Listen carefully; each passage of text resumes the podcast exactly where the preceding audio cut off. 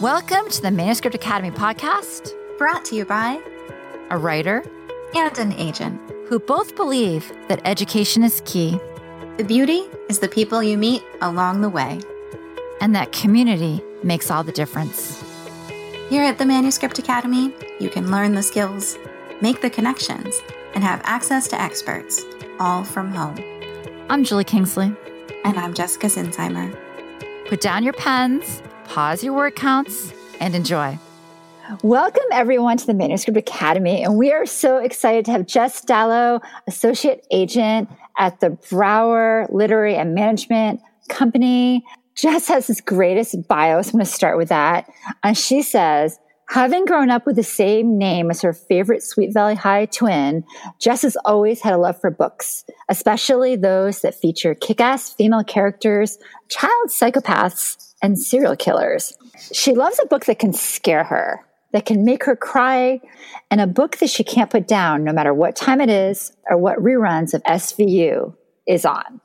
She's a BFA in writing for film and television from the University of the Arts and worked in entertainment for 8 years before returning to her home state of New York, where she worked at a literary agency for 2 years before joining Brower Literary and Management. Jess, we are so pleased you are here. Thank you. I'm so excited to be here. Okay, so first of all, as another Jessica, I have to say I'm totally Team Elizabeth. Really? I am, because she's the nerdy one. Jessica's like off doing stuff that's true. I can't see myself being her. That was why I liked her. Oh, because she's like your braver self. Yeah. So how did you get started in publishing? So I worked in entertainment for 8 years and I lived in LA. And then one day I kind of woke up and was like, I don't really want to do this anymore. I don't know what I want to do. And a friend of mine, she had written a book and she asked if I would edit it. And I loved editing. This is so nerdy, but I would edit everyone's fanfics from the fandom I was in. Nice. And so that was how she knew I edited. And she sent it to me and I was like, I love this. This is what I want to do for a living.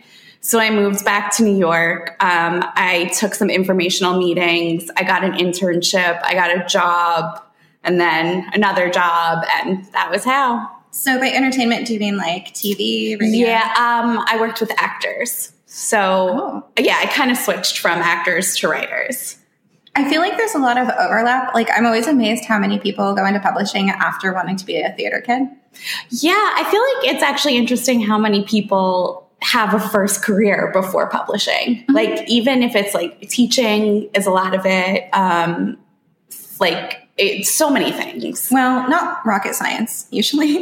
Yeah, no, if you're not a doc. Actually, yes. I knew someone who was in med school. Wow. And then switched over. Yeah. So, that is bold. Yeah. So sometimes you never know. Yeah. I feel like, so I have met tons and tons of Hollywood people here in Maine as well. There seems to be a lot of you. Yeah, I think there's always, well, first of all, I fully believe that people should have more than one career, throughout their lifetime. Yeah, me too. So yeah, I don't know. And then I just, Hollywood is kind of something like a little kid's dream, and then you try it and then you do it and you're like, yeah, I'm done. It was a great dream, but I don't want it anymore. For a lot of people, it's like they try it and then they're like, it never rains. I mean, it never snows. It never changes. And then they just move back east. So funny. So, are people nicer in publishing than they are in entertainment? Yes. Oh. I worked for, I don't, and I mean that in the sense that I worked for incredible people when I was in LA. So I don't want to say like that way, but I think to network in publishing is so much easier because it feels like so many people in publishing just want, like, agents can be friends with agents, editors can be friends with editors. And yeah, essentially you have competition against the other person, but you can still be friends and root for them. Whereas in entertainment, I feel like that is not quite what it's like, where it is more of a competition. It is more of like, I need to get ahead. And I didn't like that. And I'm not saying that's everywhere. I just felt like that's my perception of it. It is actually pretty amazing how I can know so many people who work on YA, for example. Right. And yet they don't panic when they're like, oh no, there's another YA agent. Right. Yeah. No, I recently, one of my favorite books from last year, I contacted the agent and went out for drinks with her just to be like, I loved that book. Aww. And that, I think that's really nice because you never know, like, it just be nice to people is basically how I feel about it, and like help other people, and that good comes back to you. I think that's the same with writers though. I mean, like, you hear that over and over, it's people you meet along the way. It is, and everyone's cheerleading for you. It's so amazing. We live in a great world, you guys. It's a great world. Is it? Yes, publishing, yes. Publishing. Everything else is a little iffy, but publishing is great. Tell us about you. What do you do when you're not working? What do I do? I guess I like to eat, so I do like to go out to restaurants. I just started to cook, so I like doing that now. I watch TV. In the past, 2 years, I became obsessed with my roommate's cats. Aww. So I like to hang out with them. But yeah, I just like to be lazy with friends and drink wine. I do not live a super exciting life because I already did that and I'm tired and I just like to be in pajamas and drinking wine. I feel like that's a major theme of the past year. Everyone's I just want to be home in pajamas with my Netflix. Exactly. Let me binge watch a show and I'm happy. What are some of your favorites? Ooh. So my all-time favorite shows are Friends, Grey's Anatomy, SVU. I do love Younger a lot. Oh, that show makes me so uncomfortable. Why does Younger make you uncomfortable? Because of how it does publishing? Yeah, anything that does publishing makes me really uncomfortable.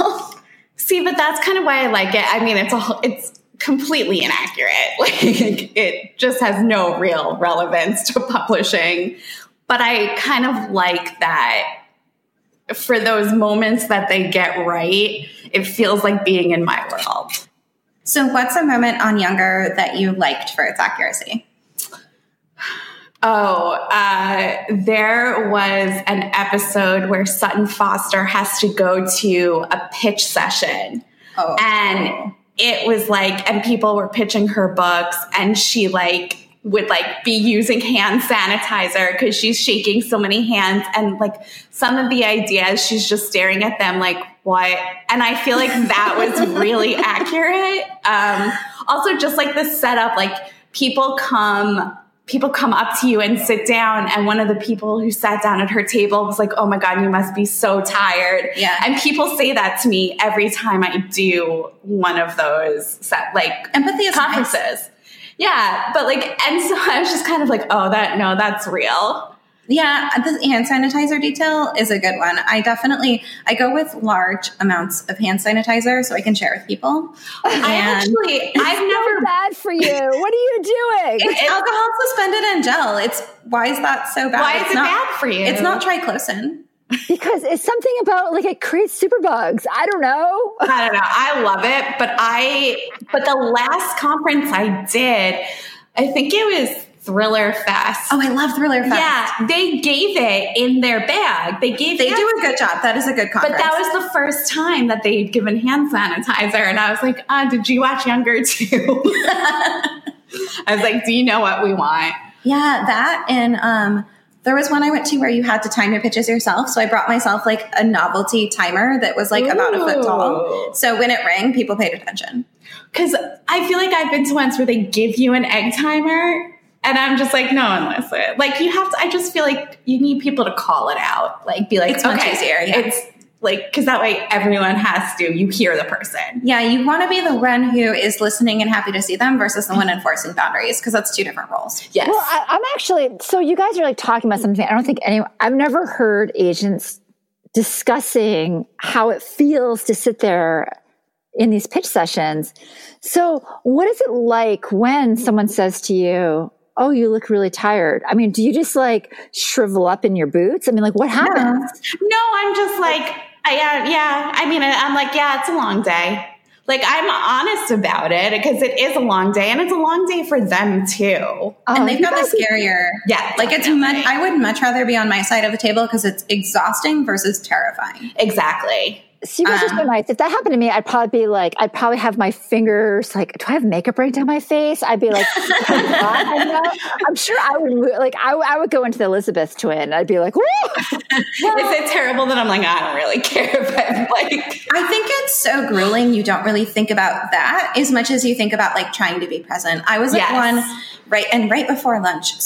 There were 4 fantasy pitches in a row. Ooh. And my listening comprehension totally tanked because A, I was hungry, never good. And B, I was like, wait, so your character's on a beach and goes through a portal and then goes into a bathtub and they're like, no. And I'm like, that must have been the last one. Sorry. Okay. So your character's on a beach and goes through a portal and ends up in the galaxy and they're like, no. And I'm just, I was just like, I could see that she was like, who's this idiot? And I know. And I feel bad because by the end of especially if it's like an hour pitch session, it's fine. But there are ones that are 8 hours. And by the end of it, I'm definitely like, I'm so sorry. I physically just cannot, I'm not taking in anything you're saying. Yeah. You just turn into Teflon after a while. Yeah. You guys, this is so positive for people to hear this because I mean, seriously, because sometimes you're like, oh, they hated that. And when I put on conferences, you know, we would have those night sessions and everyone was exhausted and we'd be doing first pages. And it was a time that could get really emotional. And like knowing as a writer that it's about the right time and the right space, I think is helpful. I would say if you're going to one of those, you want to be one of the earlier spots because I don't feel like roadkill yet. I agree. Because it's just roadkill. No, it takes everything in you. What does literary roadkill look like?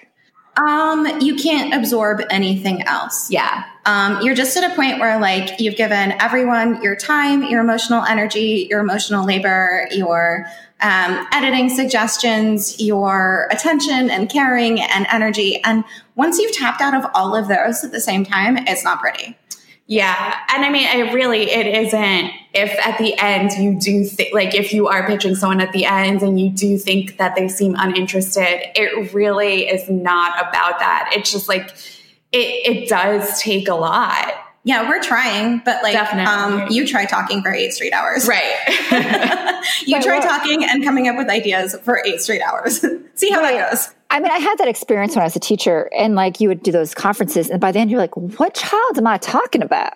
Right. Mm-hmm. I don't know what child I'm talking about. So it's also like you guys, writers, it's just real. It's just like reality is that like you have to hit it at the right time. It just is. And I think that's just, it's just so helpful. I feel like people put so much into these pitches and it should just be an experience. Well, I appreciate the empathy a lot because some people very much seem to just be like, okay, you're an obstacle to what I want and I just need to run you over. And that is really kind of upsetting actually. But yeah, I really like it when people sit down and have an actual conversation with me. Like I'm a person versus someone who can do something for them. Yeah. It's like, you're not on Shark Tank. You don't have to memorize a pitch. Right. Well, and that's the other thing. I've had people sit down who are like, do you care if I read from my paper? And I'm like, I honestly, like, you do what makes you feel comfortable. Mm-hmm. Because if you're comfortable, then at least, like, you're not going to stumble over it. And I'll have a better idea of what your story is about if you're comfortable reading it. Like, in those moments, I am trying so hard to be present. Yeah. And it's a moment that we can have together as people versus when you send your work. I mean, I'll read it and that's an experience, but like I can read your work anytime. I can't sit down with you as a person, just anytime. Aww. Agreed. That's so nice, you guys. I love how everyone's like, what? You're people? You care? I know. I'm like, yes. We actually care a lot. We're just tired. A lot. We're tired. The whole world is tired right now. The whole world is tired. I suspect the average agent drinks like 3 enormous coffees a day. Yeah. So my friend got up to 10 coffees a day and then she quit cold turkey and she threw up. Okay. Well, that's a story. So, Jess, what would you do in an alternative universe with no publishing? Oh, that's hard because I majored in screenwriting. So I feel like if I wasn't, like, I feel like in another world, I would probably just write. But actually, I do have an answer for this. I would be a criminal profiler. Whoa, cool. Oh. Yeah. That was like, that was one of my dreams in like college. And it was never something I was going for. Like I went to an art school. I was clearly never going to work for the FBI. But yes, I would love to be a criminal profiler. Yeah. So you must, I'm sorry. I'm reverting back to your fourth grade self. You must have been such a cool kid. No, like, I don't really know where this came from. I think I just watched a lot of TV and was like, yes, okay. But like how cool that you can save lives by getting inside the killer's head. Yeah. And I think it's really interesting that, you know, killers have, for the most part, they do all boil down to a psychological event in their past that has brought them to who they are now. It's the dog. Lulu. Lulu's in every episode. I love it. There we have it. Everyone gets a lucky charm. I love it. But yeah, and I just think it's really fascinating, which is why I want a serial killer novel and why I like child psychopaths, because I think the psychological aspect behind it is really fascinating. So you think it's usually an event in somebody's life that makes them distrust other people? Usually, yeah, a lot of times it's something, in childhood that has made them this person or the way that they were raised or a certain event that triggered an emotion that reminds them of childhood that brought them to a spree.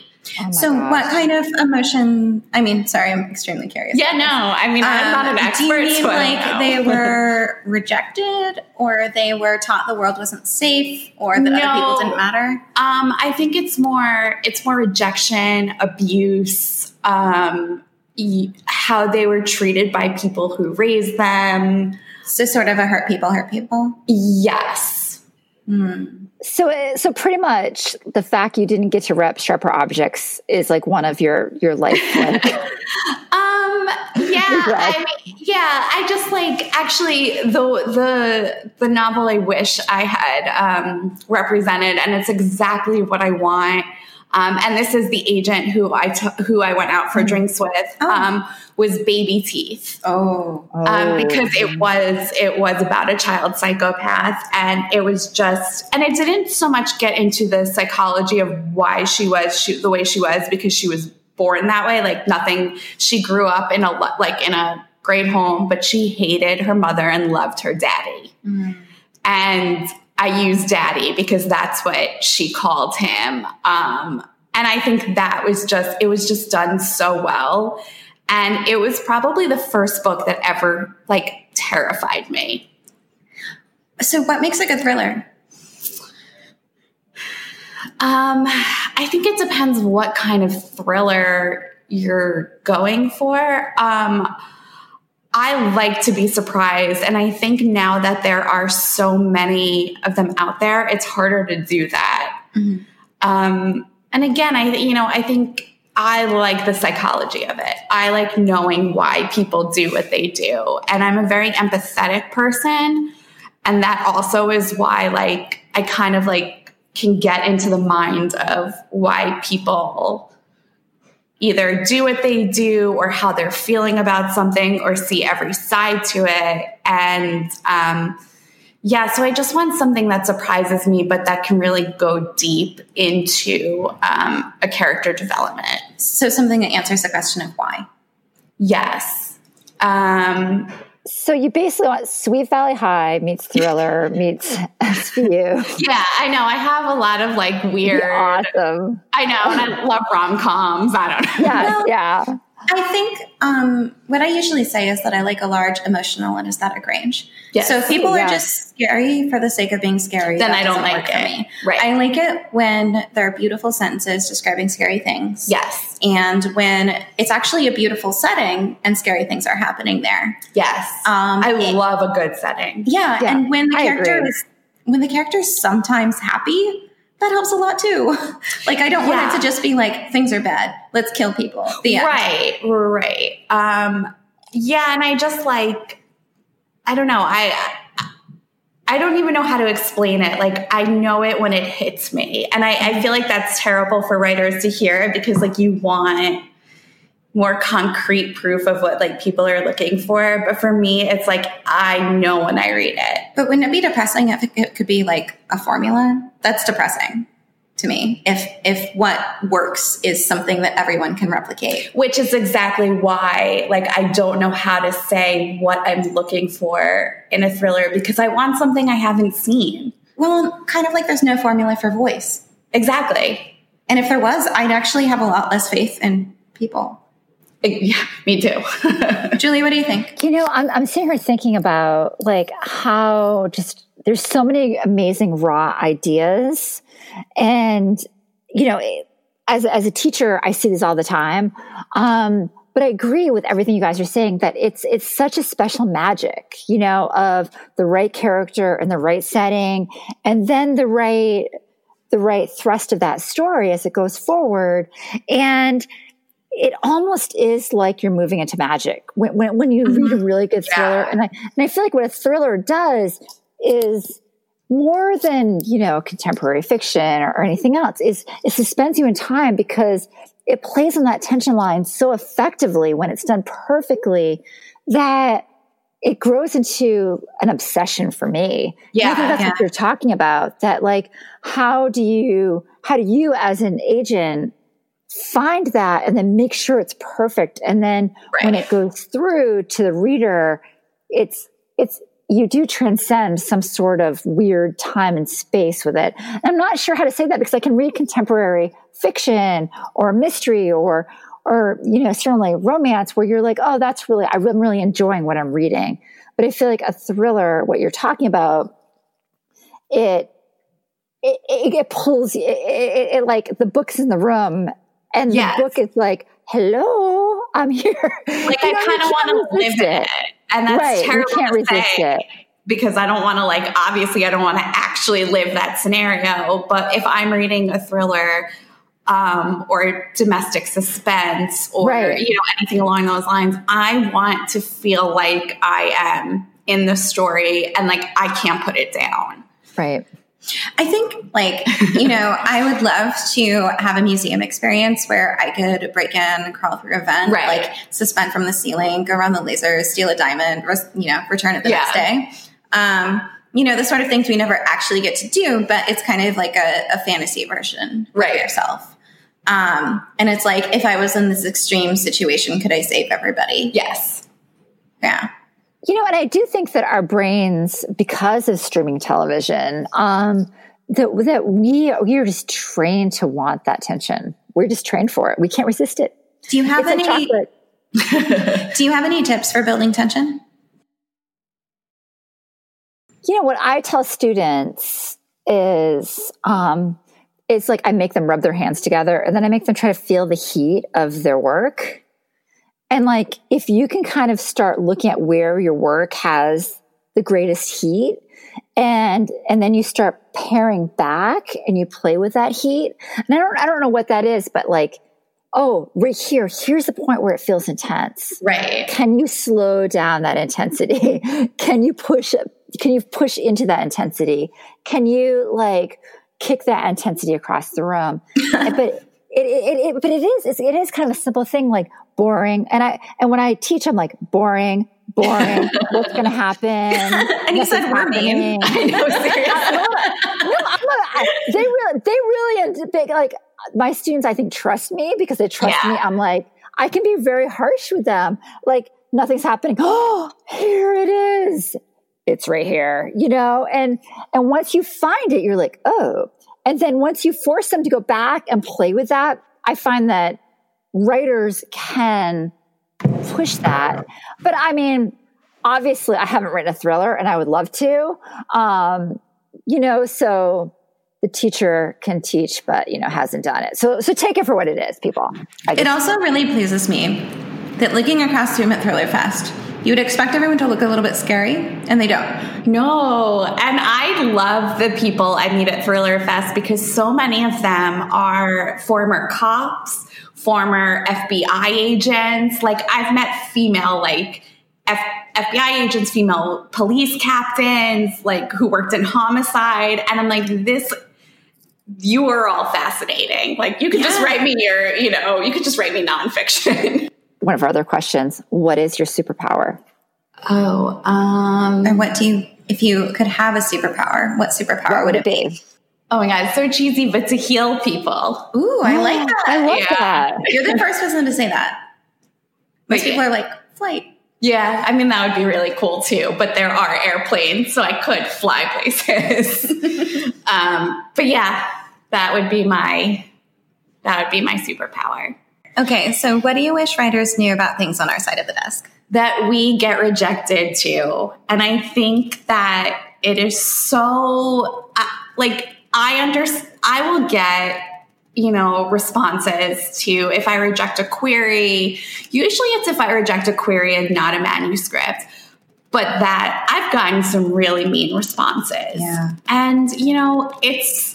Publishing is subjective. Just because I don't like something doesn't mean someone else won't. And I know it sucks to get rejected because we get rejected too. We have to send our clients' manuscripts to publishers. And if they don't like it, they reject us. And it sucks. And sometimes publishers, editors will love something and then their editorial board will say no. So we all get rejected and it sucks, but you got to keep going. If this is what you want to do, you have to take the rejection and just keep trying for it. Just don't respond mean things to us. Tell your friends. You are more than welcome to bitch at your friends that we didn't, sign your manuscript or we rejected your query.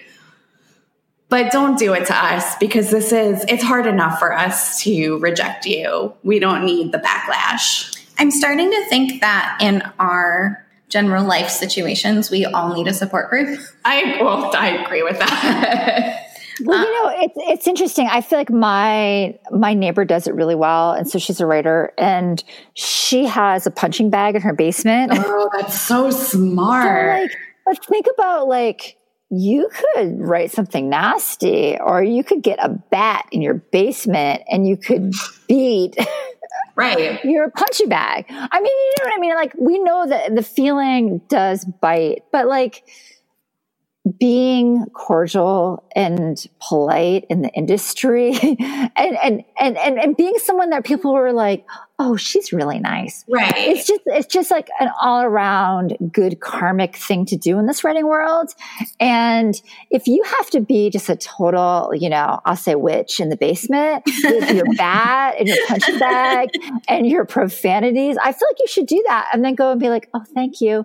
And, and honestly, I'm not a big responder of a rejection because I feel you guys have so much emails coming at you all the time that I feel I don't need a secondary oh, come on, maybe I'm really nice. I feel we should just leave that relationship at that rejection point. How do you feel about that? I know a lot of agents are don't respond. And I think that is a very personal thing. I don't mind if someone responds and says, thank you for taking a look. Because, I think a lot of the time they need to do that. They need to say thank you for... they sent it out and it was so hard for them, I'm sure, to do that. And I or someone else looked at it. And even though I rejected it, I still looked at it. And if they need to say thank you or want to say thank you, that's completely fine. But if you're just going to email me back to be a jerk, don't do it. Tell us something that isn't nearly as scary or hopeless as writers fear it is. Getting an agent. I think if you have your story and you can write, you know, a good pitch letter and you know how to pitch your writing, I think it's easier than people think. When I worked in entertainment, I worked at a talent agency, and to get an agent, you basically needed to know someone to even get a meeting. Yikes. Yeah. And in publishing, and I think this is just because of my history that maybe I feel this way, but like with publishing, you send a query and people look at it. Yeah, of course. Right. So it's so much easier on our side, like on the publishing side, than I found it to be, because it was nearly impossible to get an agent as an actor. Wow. Mm. I didn't realize it was so connected that way, because it's not like people, I mean, I feel like referrals are about the same quality as slush.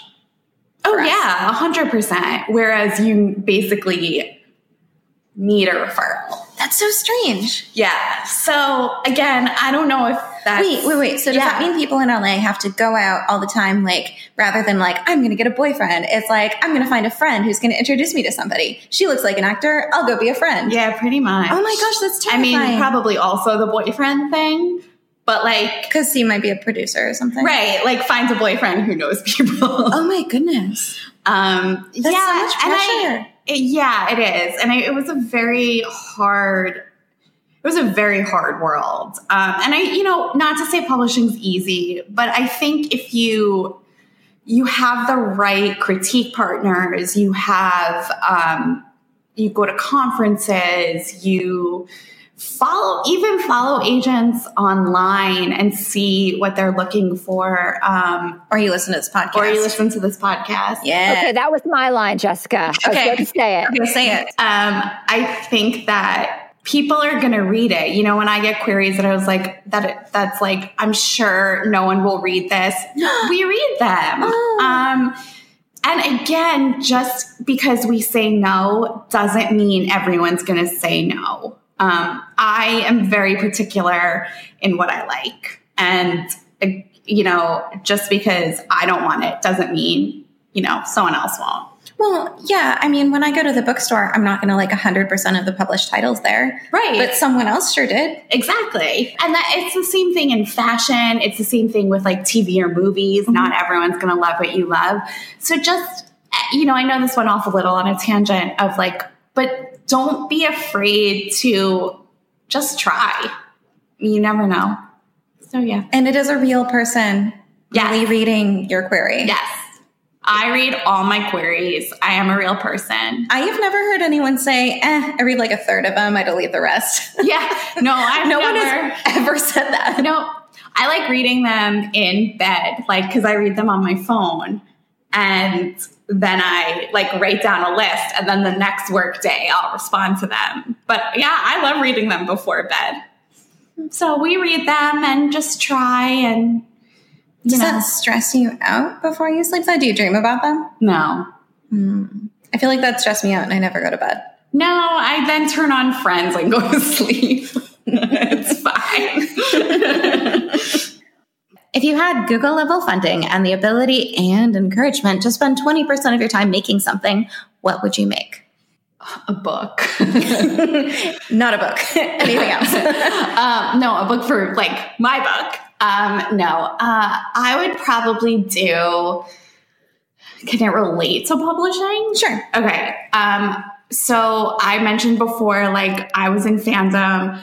I've been in different fandoms, but I've been in fandom since I was 12 years old. Mm. And I've met so many people through fanfic. And so I would create a retreat on like a beach, because I need ocean, but like a secluded island where I would get together people who like wrote, who betaed, who did anything with fan fiction from a fandom, and just get together and like create a little retreat. Oh, that's nice. Because like, I feel like there are like the known fandoms like Harry Potter and, things like that, or, Comic-Con kind of things. But the things that were my fandoms were not those kind of shows. I never had it for a book. I was always TV because that was like my first life. And that's what I would want. So I would create like a lovely like week retreat that was just, you know, cocktails and like beach and ocean and writing and reading, which I guess is just a vacation, but like with everyone who was part of this world. What is your number one tip for writers? Okay, so I have a few, but they kind of all go together. We want them all. Okay. Read everything in the genre that you are writing in, the genre and the age group, obviously. If you are writing an adult thriller, read as many thrillers as you can. If you're writing YA contemporary, read as many YA contemporaries as you can. Also, I think one of the things, like one of my, a piece of advice I always give is, especially if you're writing, you know, let's say you're in your 30s, 40s, 50s, even 20s, and you're writing YA, go either watch shows that have teenagers or go listen to, you know, be a creeper and listen to conversations when you're out. And how people talk, because I think dialogue is such a hard thing to nail that you really, especially if you're not the age that you're writing, you really want to make sure you have the voice, because the way I spoke as a teenager is not how teenagers speak now. So really just like do your research and pay attention and keep writing. Like I said earlier, even if you get a rejection and it's hard and an idea is not working and people aren't saying yes to it, write something else, because you got to keep doing it if you want it. Diversify your portfolio. Yes. Yes. Because an agent might not love your first story, but they might love your second. A lot of times your first story will not sell. But it's not a waste of time. It's how you get. No, it's how you learn. It's mm-hmm. not a waste of time at all. It's how you learn. It's how you learn to write. It's how you learn to edit. It's how you learn to put something aside and know you can do something else. It's like a first draft. It's never a waste of time. So where can we find you online? You can find me on Twitter at JL Dallow, or you can find me and our submission guidelines at BrowerLiterary.com, and go to our submissions tab. Woo, thank you so much for joining us. Of course. Thanks for having me. Yay. Cheers. Cheers. We are so glad that you joined us. And as always, we appreciate your feedback. Just head on over to the iTunes store and let us know what you think. It not only helps us make this podcast be the best it can be, but it also affects our ratings within the iTunes platform. We'd love to hear from you. If you're feeling brave and want to submit your page for our First Pages podcast, you can send it to academy@manuscriptwishlist.com with First Pages podcast in the subject line. We'd also just love to hear from you. And if you'd like to learn more about the Manuscript Academy and everything we have to offer, just jump on over to manuscriptacademy.com.